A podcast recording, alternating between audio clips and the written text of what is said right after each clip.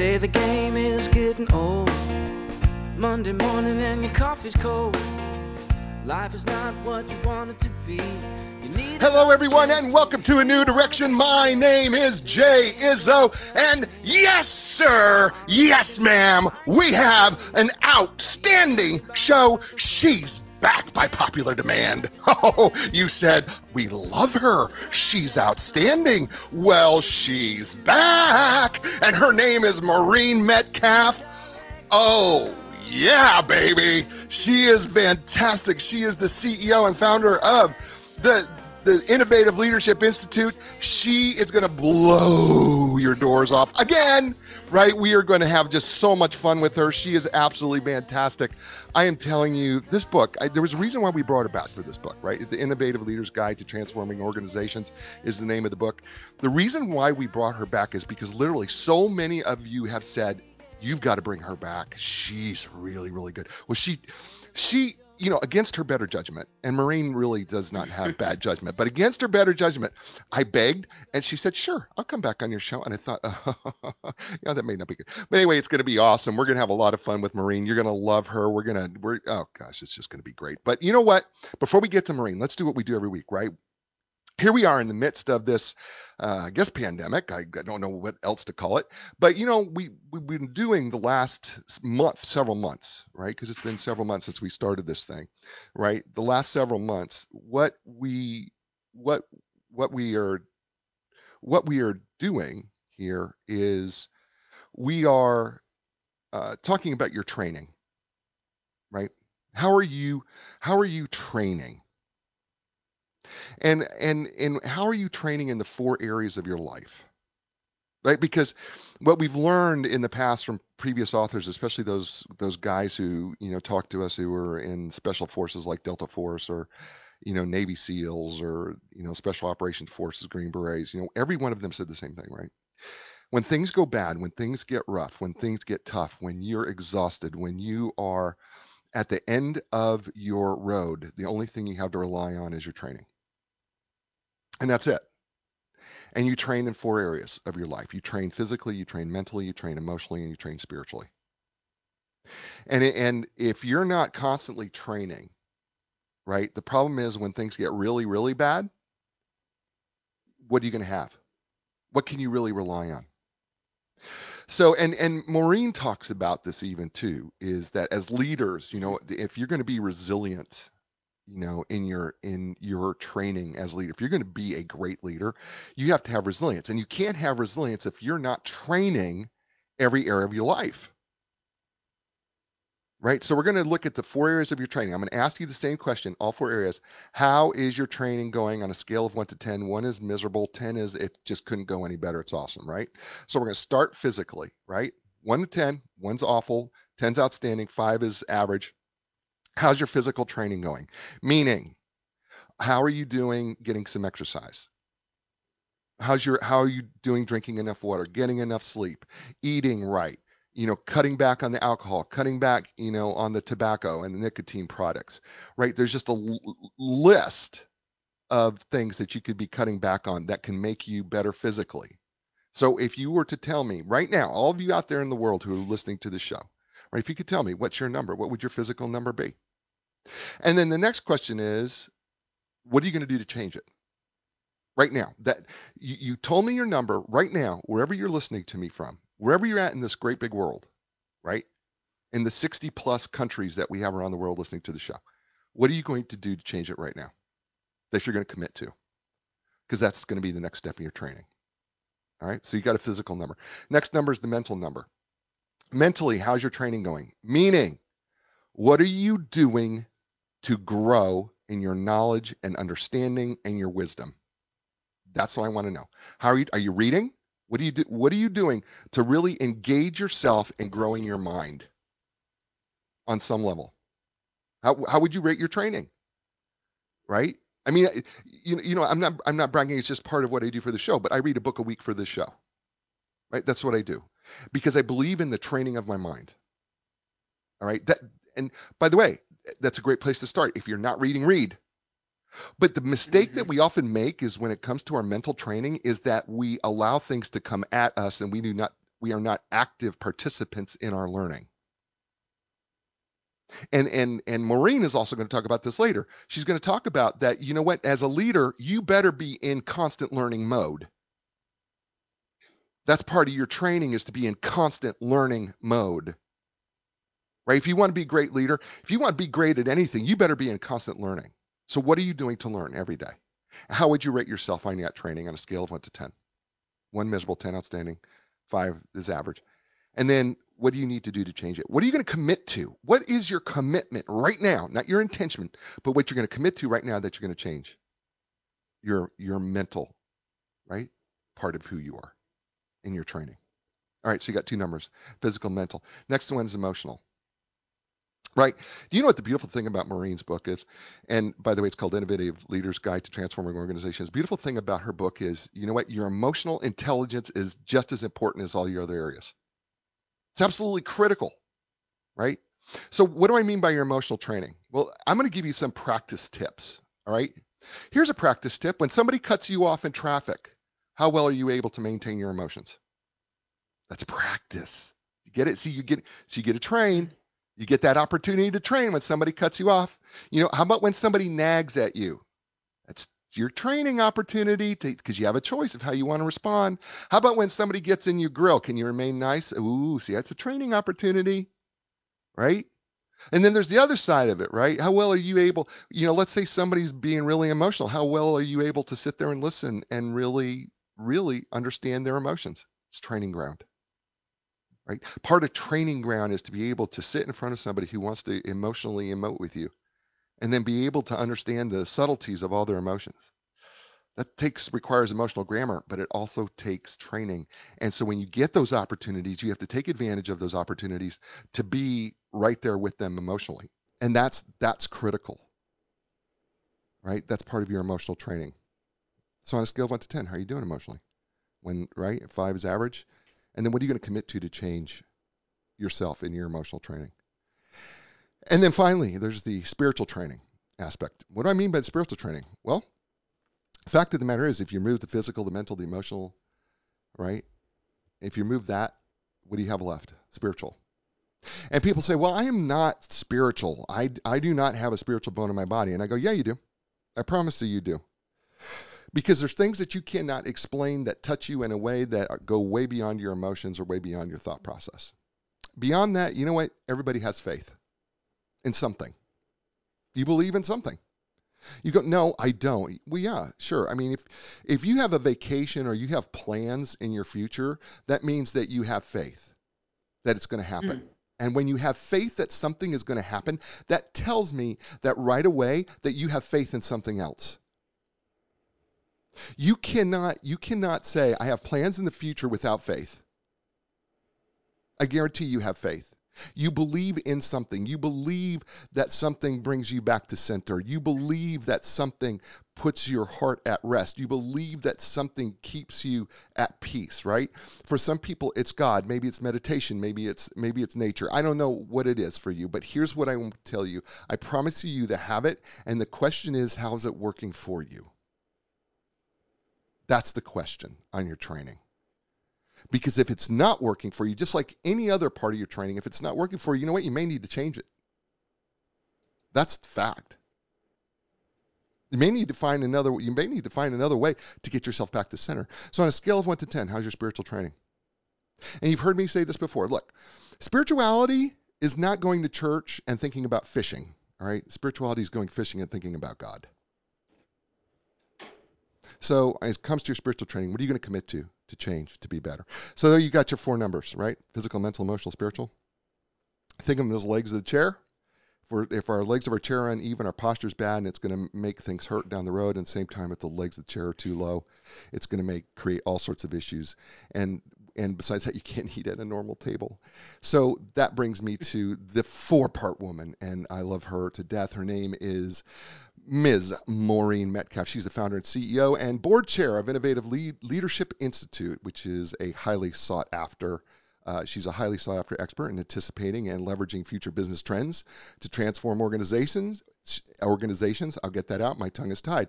She has captured her 30 years of experience, and by the way, there's no way she's done this for 30 years because she looks like she's just a little over 30 of experience and success in award-winning series of books which um, are used in public, private, and academic situations and organizations to help align company wide strategy, systems, and culture with innovative leadership techniques.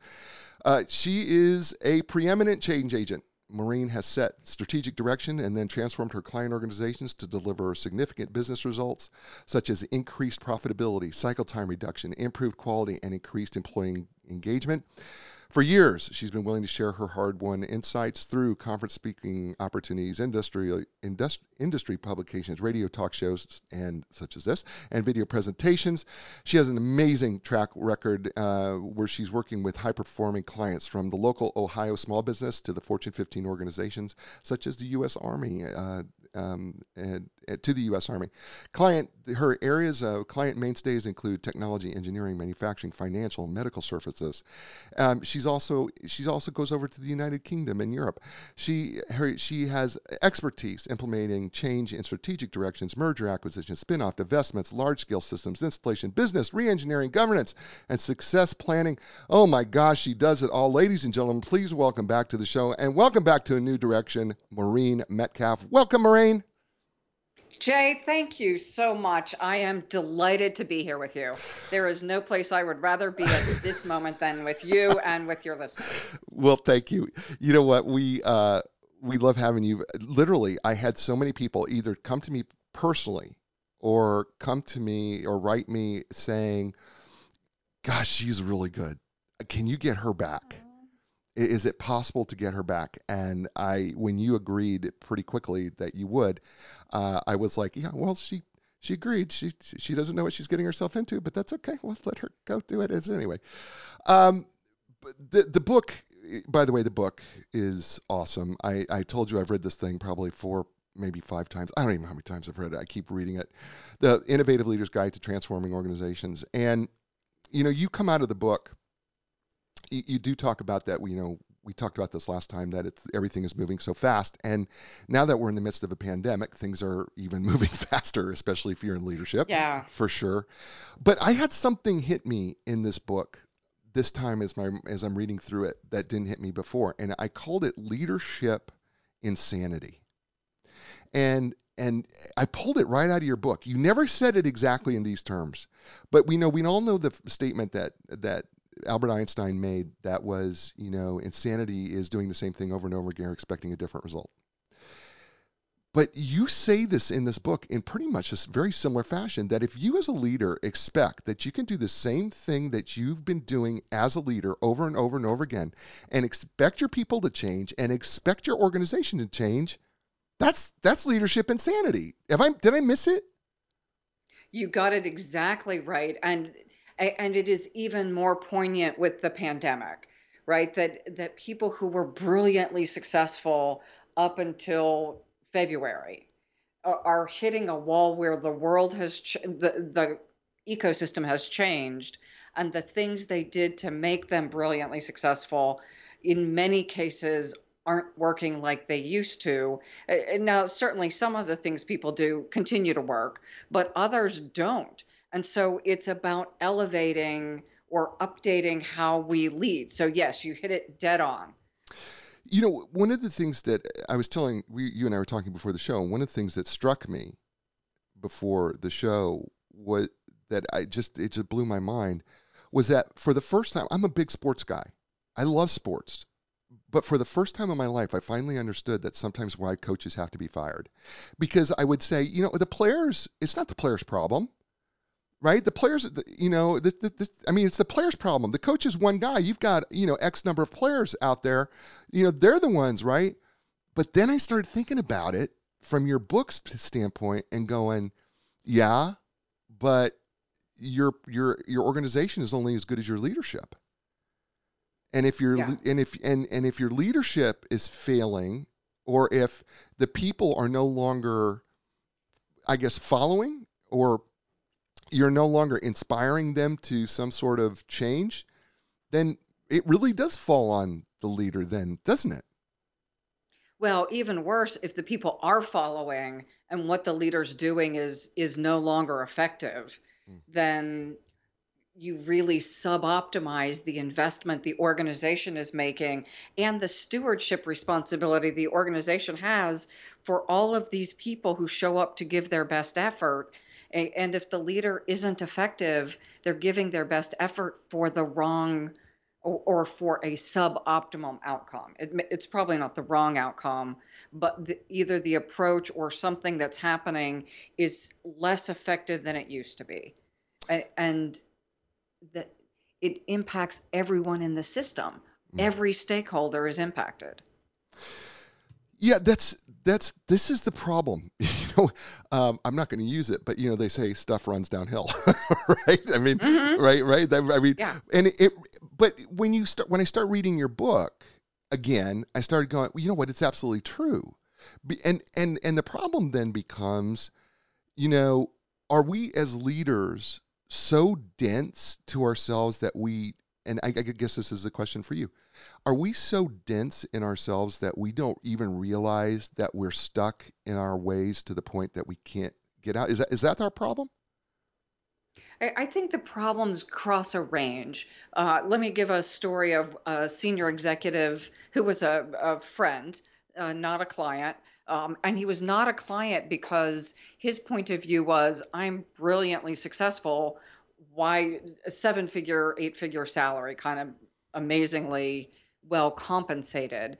Um, why would I talk to a coach to change anything about what I'm doing? It's working.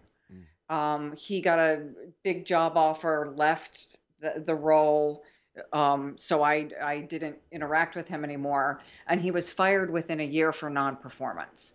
Um, often people, well, as humans, we have all kinds of reasons we don't want to change.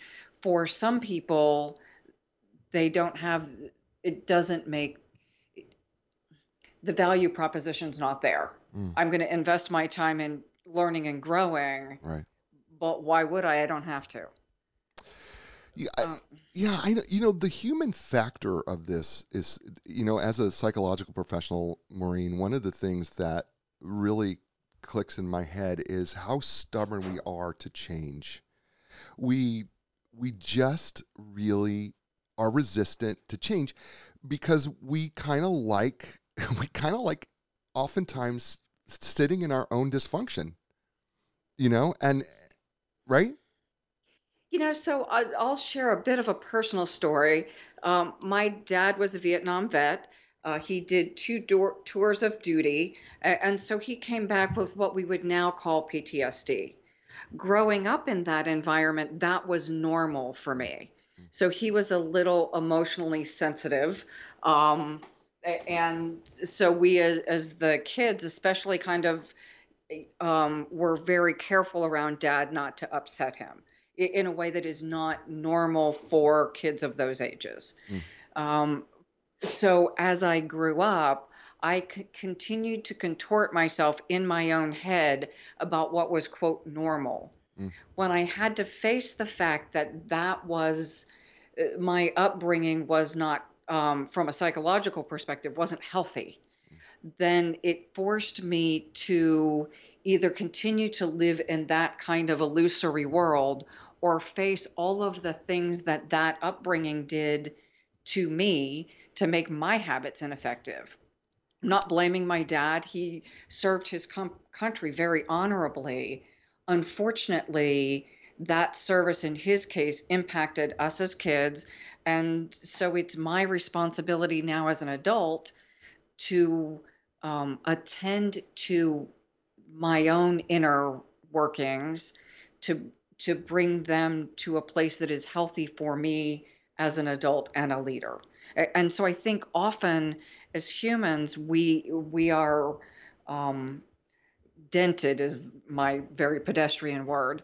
Um, we become dented over the course of life, and it, we just have to go get the dents pulled out.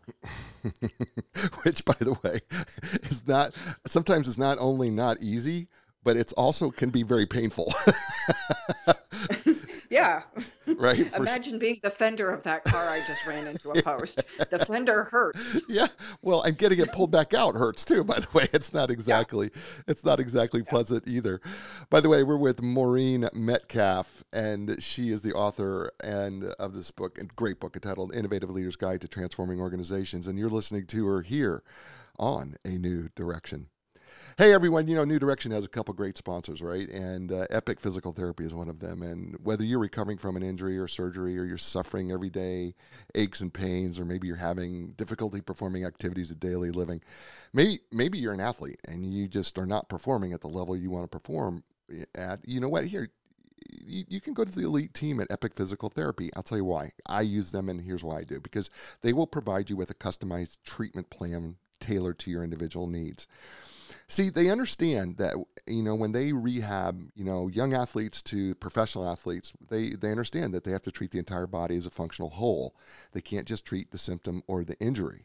So look, when you're ready for your epic relief, your epic recovery, and your epic results, you know what? Don't go any further. Start with Epic Physical Therapy, and you can learn more by going to epicpt.com. That's E P I C P T.com.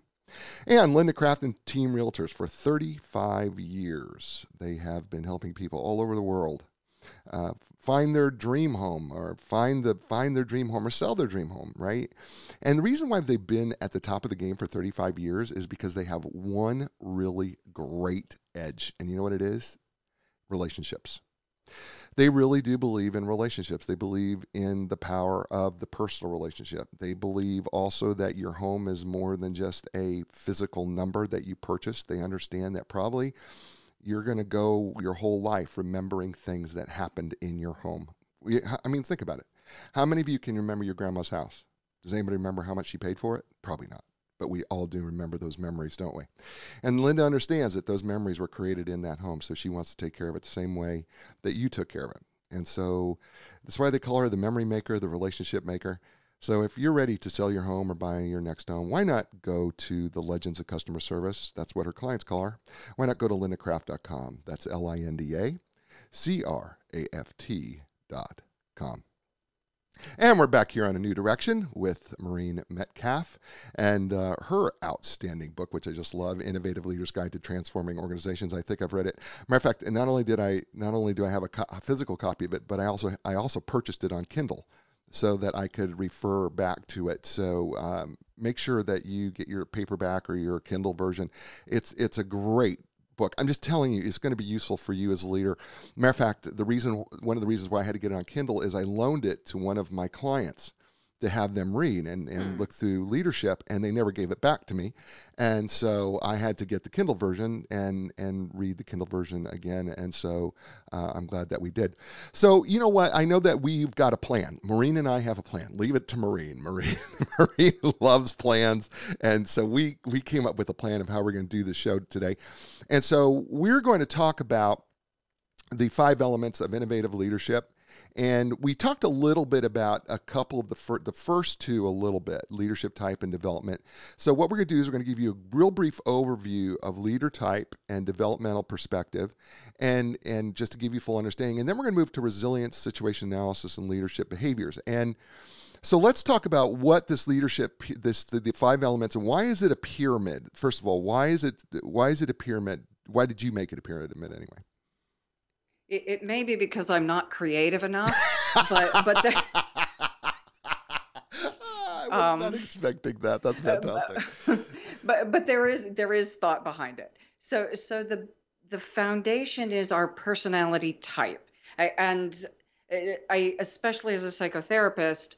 Um, I'm sure you have a point of view on type. Sure. The reason we use it is um, that in a lead, there is PhD level research about understanding personality type right. in leader development. Right. It's not that it is so precise that it drives everything I do, but it gives me tools to become more self aware. Sure. And when I work with people other people who use the same diagnostic tool. I happen to use the Enneagram, but that's mainly because uh, my co-author is an expert in the Enneagram. Right. So um, it's it's a very useful tool, and that's the tool the doctoral level research was done on.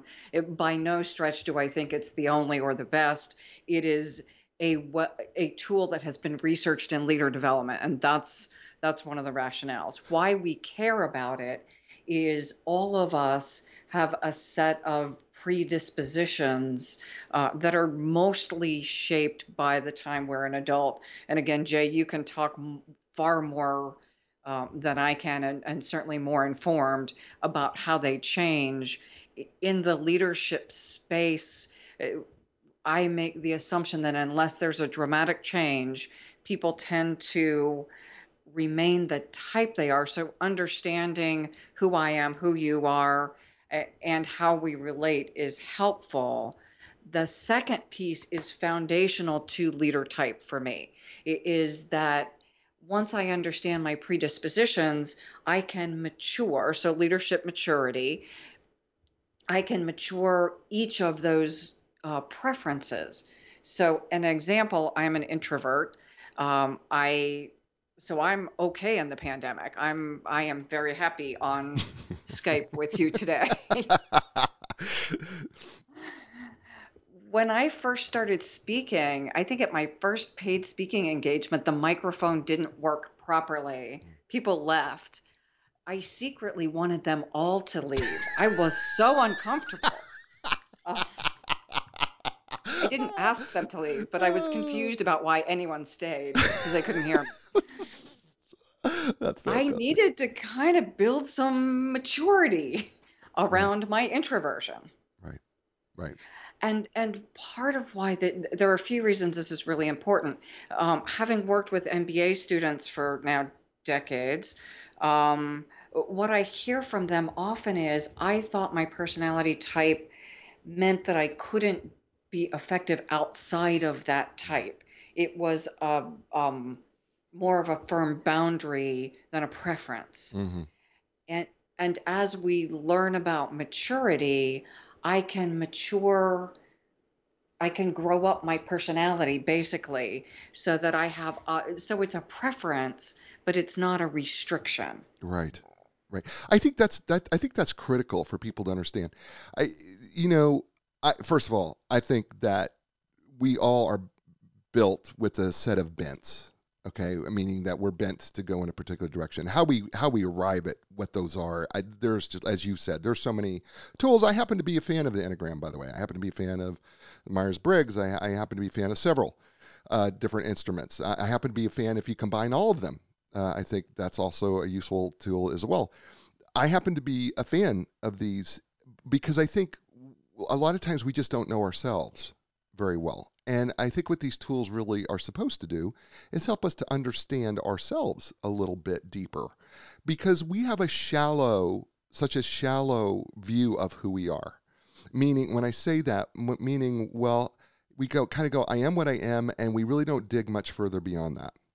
And I think the, mm-hmm. the tools that that you present here in the book, which I I, I love and I, I I really do, I think are really just really to help dig beyond that surface of well I am what I am I'm, you know I can't I can't change it. The truth of the matter is well you may not be able to change your your bent your your full bent but you know you can tweak it quite a bit. You, you still have a lot of choices within your own personality of what you can choose or not choose to do. And I think that's I think that's the I think that's really to me you know is part of this whole idea of okay I am born with certain certain elements in my personality I get that but but I can tweak a lot of these things just by making different choices. Right? I can, yeah, and even more than that, given a, a concerted and deliberate development program, I I can not only grow beyond my reality, but bring in significant additional capacity than I had if I weren't deliberately developing. Right. Right, right. Which, which, by the way, so if if if uh, if the first by the base, the very foundation of the pyramid, which is what we've been talking about, if that's the that's the leader type, All right, that moves us to the layer right on top of the foundation, which is our developmental part, the developmental part, Mhm. which is is is the importance of the developmental perspective is what is what you title in chapter two. And you, you use a term here. It says meaning making, or how you make sense of experiences. Uh, it's important because the algorithm you use to make sense of the world influences your thoughts and actions. Help pull this together, the developmental perspective, that layer on top of the personality piece, the leader type. So let me ask you a couple of questions. Sure. You and I, I, I think, are the same age. Yeah. Um, so if how. you think back to when you graduated from college, you Uh. were 20, 21? Yeah, 21, 22. Yeah, it took me it took me an extra semester because I screwed around my first semester. We admire we admire that. Parents don't always, but Yeah, yeah. No, Um, took an extra semester. so my guess is when you got out of college, you thought you had the world figured out. Well, I was smarter than my parents were for certain, and I was certainly smarter than anybody that I'd ever worked for, and I was certainly smarter than my sister, and um, smarter than a whole bunch of people until I went to grad school. Okay, so your meaning making algorithm when you graduated with, from college was the level, um, a- and there are different labels for these terms. Um, I'm using the ones that come out of Bill Torbert's article published in HBR, Mhm. so Harvard Business Review, just so we have a level set. So when you came out of college, you were at the developmental level of expert, which is I, I, right? I know everything. That's so Um, sad. It's so sad that you put it like that, but yes. right? And I'm not introspective because if I become introspective, it um, reveals that I really don't know everything. Right. So those go together. I'm I know everything and I'm not introspective. So my meaning making algorithm is that of uh, someone who is focused on developing external expertise and that's my value in the world. Right. It's very self-serving, isn't it? I mean, because it, it's it's ex- extraordinarily selfish and self-serving. Well, it's if we think about the levels of maturity, that's an appropriate level of maturity for a 20 year old. Mhm. Um, if you are 50 and still that way, Right. you are self centered. If you're 20 and that way, you're normal. I got to tell you something. There's a lot of 50 year olds listening to the show, and you know who you are. And I got to tell you something. She just called you out. You are selfish. Okay. I just want to let you know that you are selfish out there. Some of you 50 somethings. I'm just saying. Just saying. So one of the other parts of this piece, right, of the developing the developmental perspective for myself and developing that, but also I have to kind of develop uh, this perspective of others, right? Isn't that kind of the there's a developmental piece of understanding Mhm. other people as well and how we interact. So, so as I go through the the, and this gets back to the meaning making. So, as as an expert, my making sense of the world is all through this um, aperture in a think of a camera aperture. Mhm. It's a small one, right? I I'm I think task, not process. I think three months to a year. I may use the words long term, but my my um, the way I cal- calculate is really fairly small. Right? Again, appropriate to a 20 year old. Right. As I mature, I am able to literally, from the psychology perspective, able to take additional person perspectives. So I'm able to, and now in a conversation, and I assume you and I both do this Right. uh, just naturally, I wonder what you're going on, what's going on for you. I think about um, when I say something, how will that make you feel? The, that it becomes then wired in a, a bigger, um, uh, going back to your physical, emotional, spiritual, uh, the my emotional intelligence comes online as I mature to a, a later or more mature level. Yeah, right. Because I mean, okay, I think there's a couple things in in there. I mean, because there's there, I'm gonna I'm gonna just kind of pull out a couple pieces here. So I think the first thing is I am I am concerned about what is important to you first of all, and Mhm.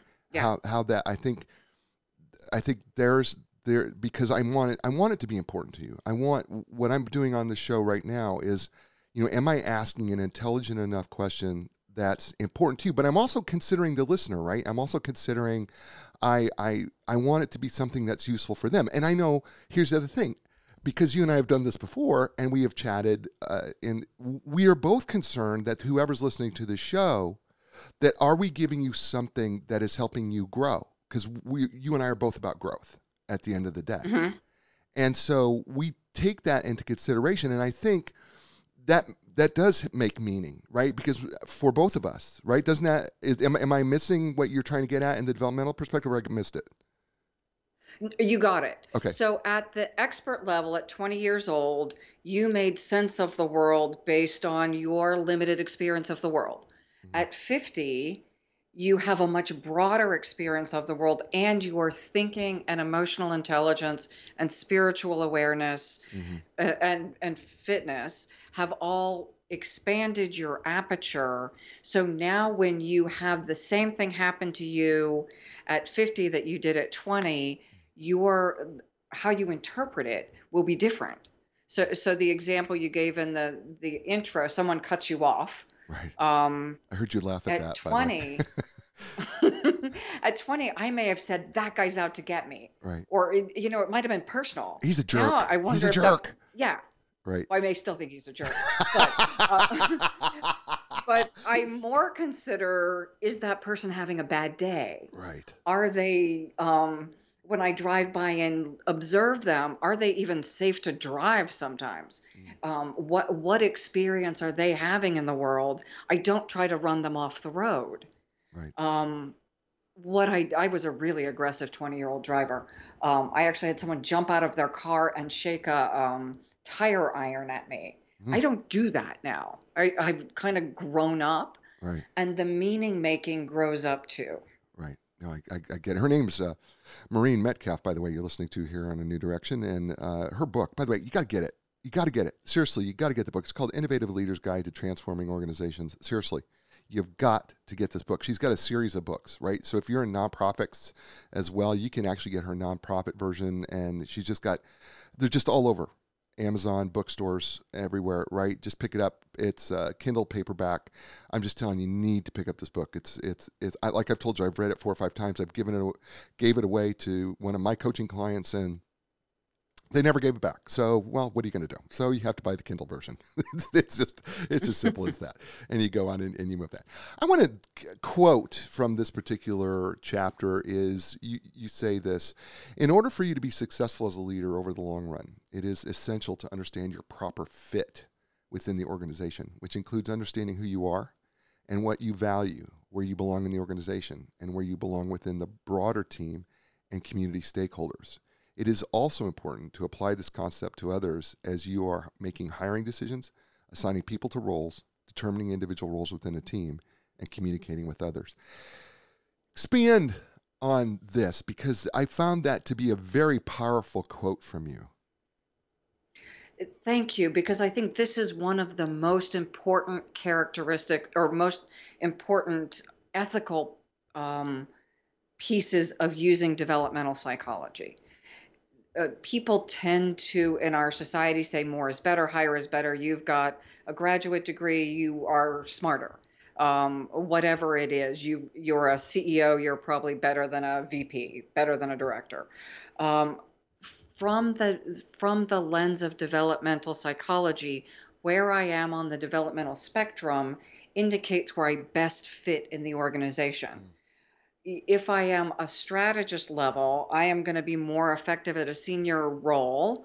I have a longer time horizon, more complexity of thinking. By the way, I'm less inclined to follow rules. Right. Um, I I am better fit at that executive role. I am less effective at, at a role that is um, more rote or routine. Hmm So if if I eh, so back to our com- conversation about experts and and um, folks uh, straight out of college, I shouldn't have been in a leadership role. I didn't didn't know stuff. Right. Um, Right.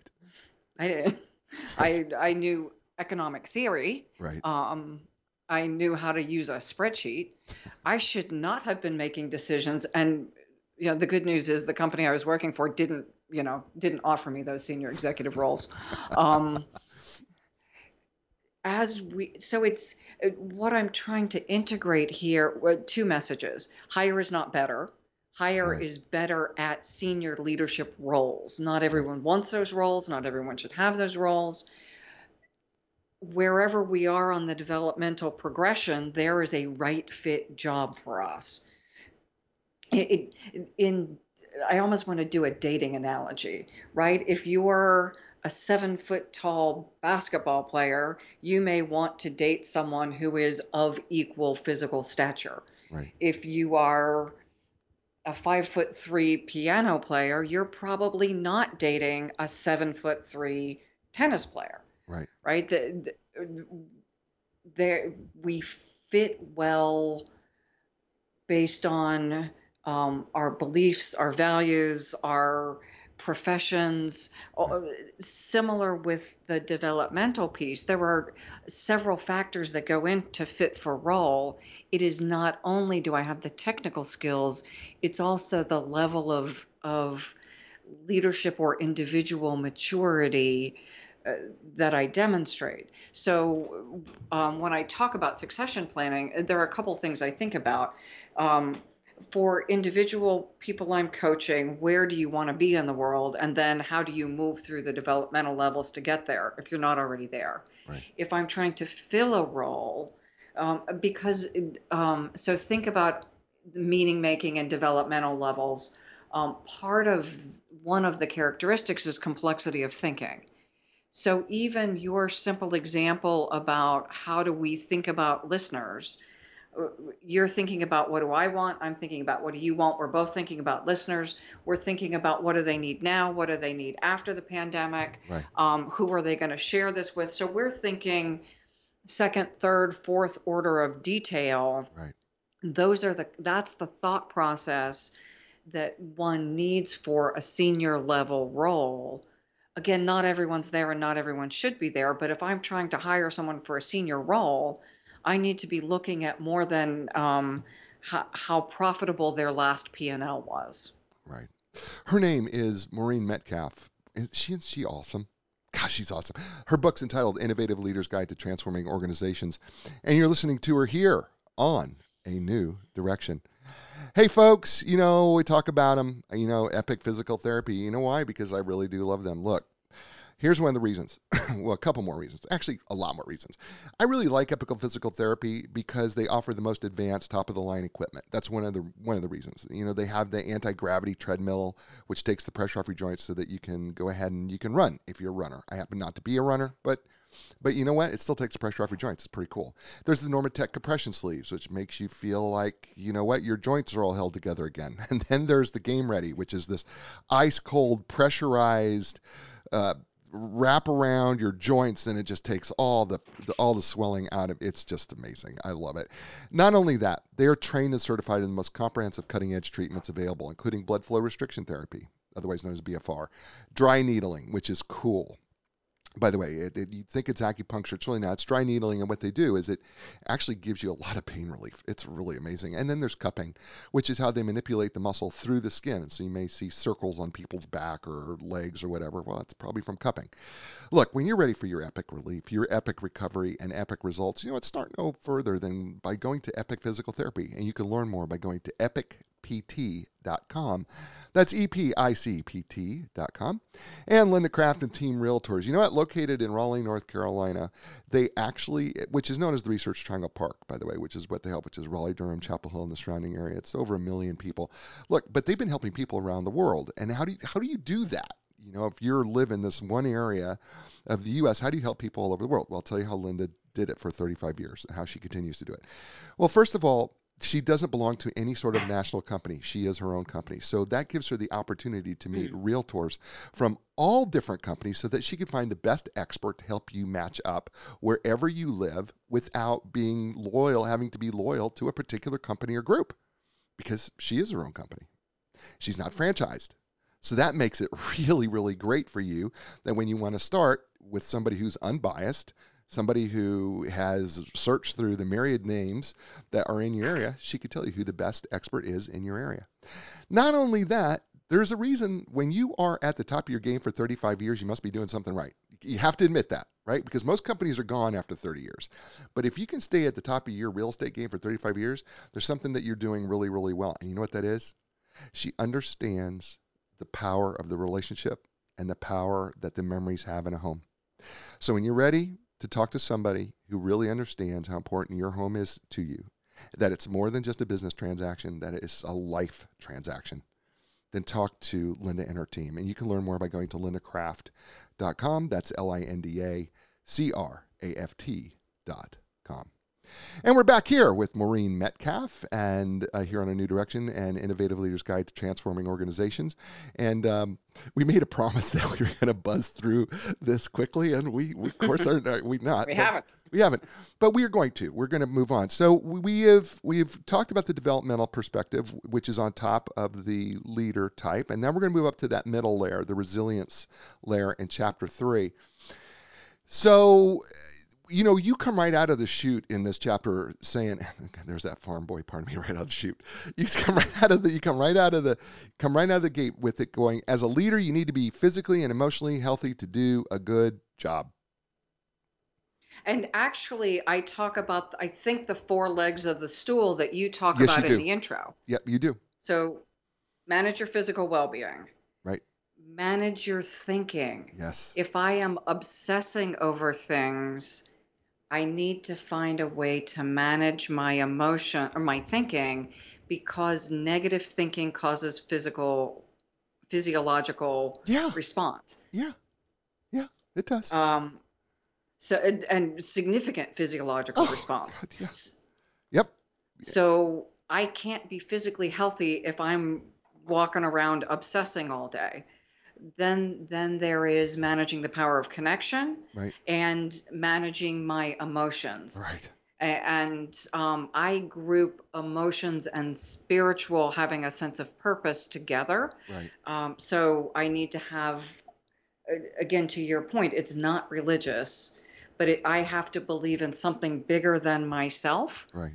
And I have to be aware of my emotions and manage them. And it, it- walking around in an interconnected body, if any of these are off balance, then I will, my physical health will suffer, my thinking will be unclear. And um, there, there's good data about the impact of being sleep deprived being similar to having the functionality of a drunk driver. Yep.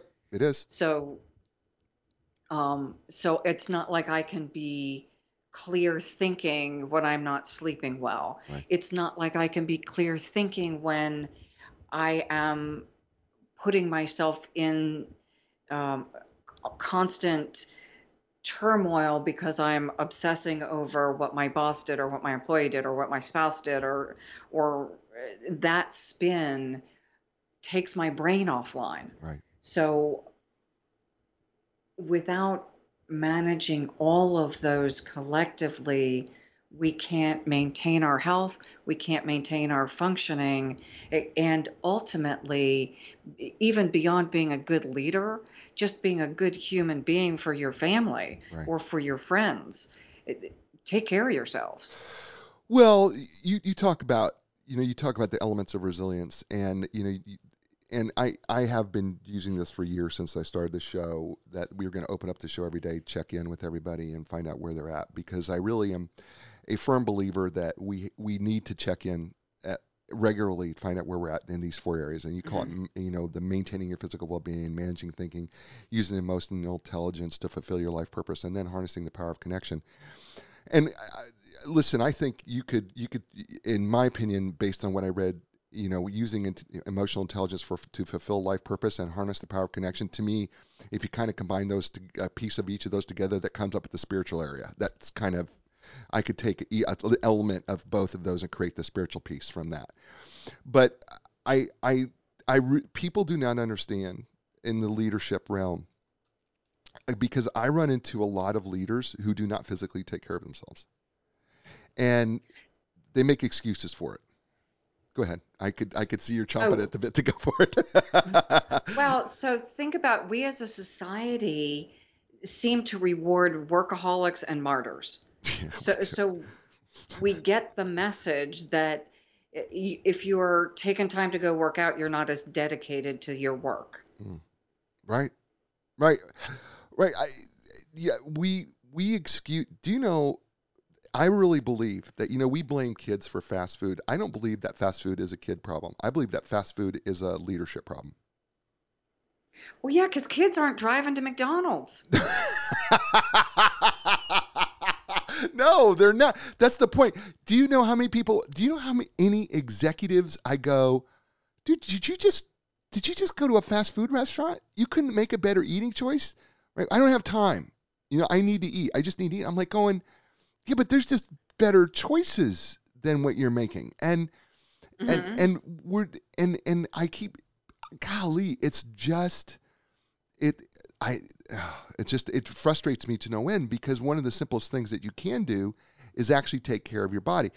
You know, mental stuff can be a little hard. I get it, right? You, you know, because mentally it can be challenging, but you can get through it. Emotionally, it can be a challenge because you know, we kind of like to go with the flow with our emotions. We don't want to have to control them. We want we oftentimes and by the way wrongly we think that I got to just let out my anger. By the way, when you get when you let out more anger, guess what you become? Research shows us you become more angry. Is what happens as you let out more anger. Hmm. And the research is clear on this. So every time people go, "Well, I got to let out my anger." No, you have to channel your anger. If you Hmm, went if brilliant point. if you went to the gym with your anger and you hit the heavy bag, that's fine.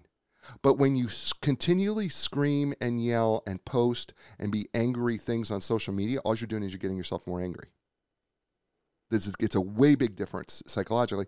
And then Hmm. and then this this whole idea of harnessing the power of connection, we've got to be connected. We we have we have a human basic need to be connected to things that are beyond ourselves, which includes people and other things. It, we just got to be connected to it. It's it's who we are as people. So you do cover these things, but I think the thing that the think the thing that got me in this particular piece is when you and you brought it up, and so I'm going to go with it, is life purpose while living your values. Talk about that because Daniel Daniel Goleman, who I love by the way, right? Mhm. Um, in, in- you know, he talks about emotions impact. You, you talk about it, emotions impact reasoning and decision making, making, and if neglected, can derail your ability to implement well-structured plans. And that our emotions are contagious and impact others, which they do. But the purpose piece. Talk to us about the purpose aspect of it. So I'm going to tie this back to developmental maturity again. Okay. Um, as we move through the levels, we get a clearer sense of what we're here for. The more I'm able to continue to anchor back to that, and you know, at 20, again, my sense of what I was here for was to get a better car and have a house. Right. Um, at 50 plus, my sense of what I'm here for is how do I impact the world? Right. um, it, what it is is less important than the fact that I am connecting to it. Right. And it is guiding my decision making. So it helps me prioritize and not get as wrapped around the axle about things that aren't on the critical path. If it's not on the critical path, I shouldn't be letting it upset me, other than slow drivers. We're talking with Maureen Metcalf. I'm sorry, I'm laughing because I was not expecting that from you. Well played. Well done. Uh, she's the author of Innovative Leaders Guide to Transforming Organizations. All right, so let's let's move on to the next layer, right? The next layer of this pyramid is situational analysis, right? And it's understanding the organi- organization's background or context is equally as important as the other three.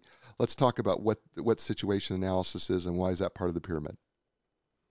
Okay, so so we've now we've gone from the inside out. So inside I have personality type, and then I have how I mature. So so type is kind of influenced out of my control for the most part.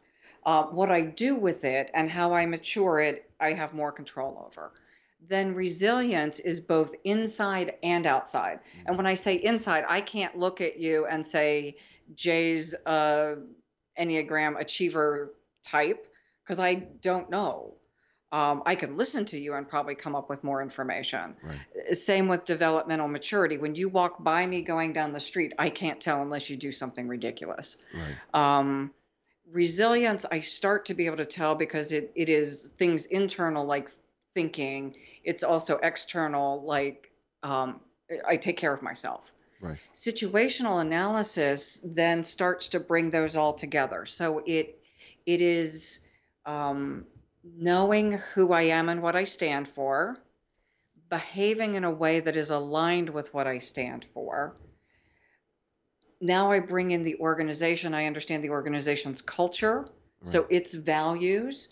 Uh, so so the like I have the inside of me, my own beliefs and values, have the inside of the organization, beliefs, values, norms, and then I have the outside. So I've got my behaviors and the organization's behaviors, which look more like systems, processes, um, technology, buildings, the external observable, and why this matters. As a leader, I need to make sure that when I am making changes, and I either big organization or the team I'm a part of, when I change one piece, everything is impacted. Mm. So um, we put in a new computer system. That it will change a little bit of our culture about maybe how we interact with one another. It will change a little bit of my behavior about how I perform my task and it may even impact something in my values about how I see myself as a contributor to the team. So, as a leader, I need to attend to all of those and ensure they stay in alignment, which ends up being complex when we're making a lot of concurrent changes. Yeah, yeah, no, yes, you're it gets really it gets really bogged down, right? Because we're making so many mm-hmm. changes, right? That we have to untangle it. Then I feel like I feel like we have to kind of untangle because we're making so mm-hmm. many changes. We don't know what's working, what's not working. So then add to that, um, as a leader, how I behave right. will be different depending on on the situation in which I'm working. So you mentioned elite military forces. Right. They will likely behave differently when they're on a mission than they do when they're back in the office training. Right. And and they will behave differently than um, my university clients. Right. So right. so how I show up as a leader will depend also on all of the elements within the system. Got it. By the way, you just completed the whole pyramid. No, behaviors are last. Oh, but, oh, okay. So, all right. So, let's talk about behaviors real quick. Let's talk about leadership behavior because I thought you were talking about leadership behaviors. I thought you were pulling them both together. I thought that's what you were doing. So we got to. Oh, sorry. No, no, um, no, no, no, no. So okay, got it. So all right. So let's talk about how that differentiates itself and what leadership behaviors.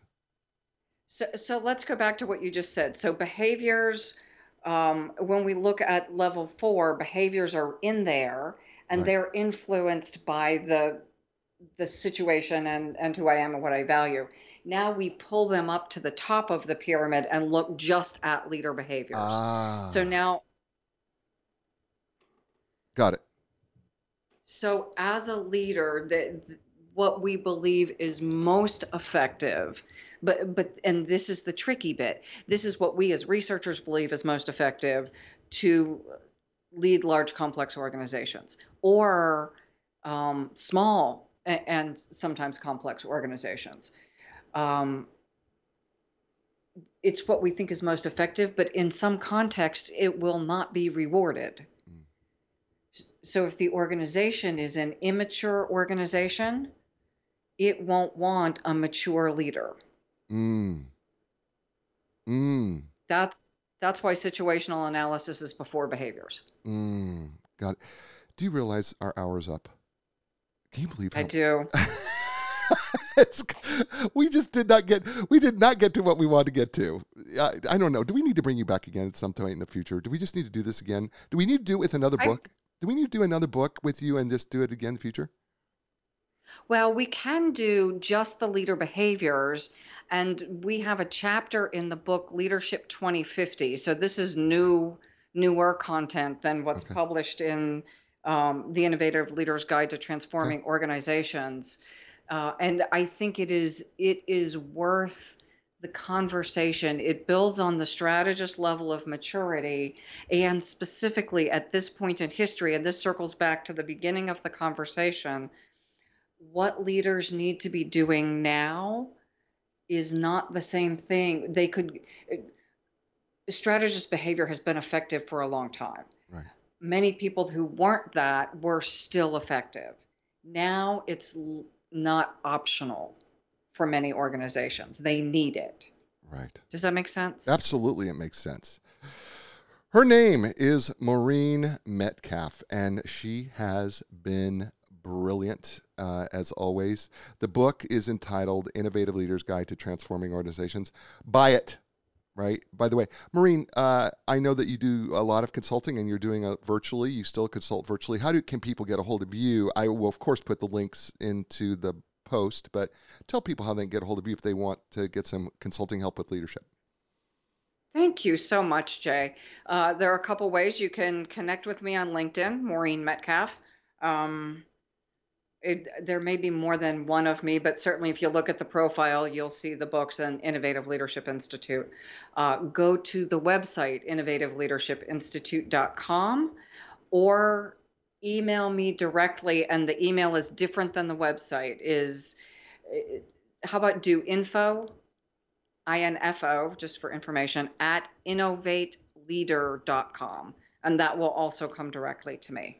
I but will, I'll know it came from Jay's show. Right. I will. You know what? I'll post that in the blog post as well. In, so it's you. info at innovateleader.com.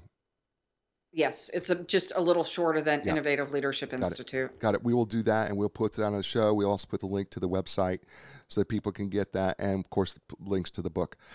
Folks, that's the show. You know what I say every week, right? Be inspired because when you're inspired, that means that you will be inspired to want to inspire others, and then they become inspired and they want to inspire others, and that can make this world a great place. I'll be back next week with another great guest, another great book, and another great show. And as I say to you every week, ciao, everybody.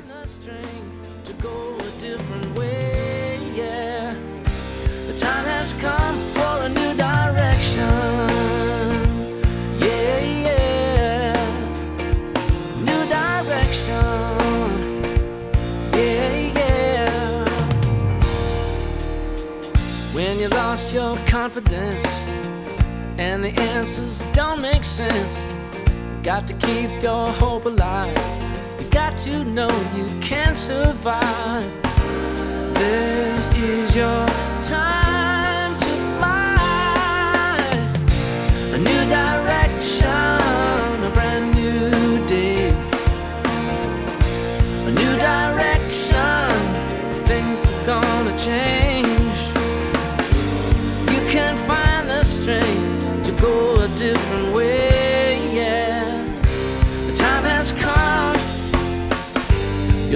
will take you places you have never been before.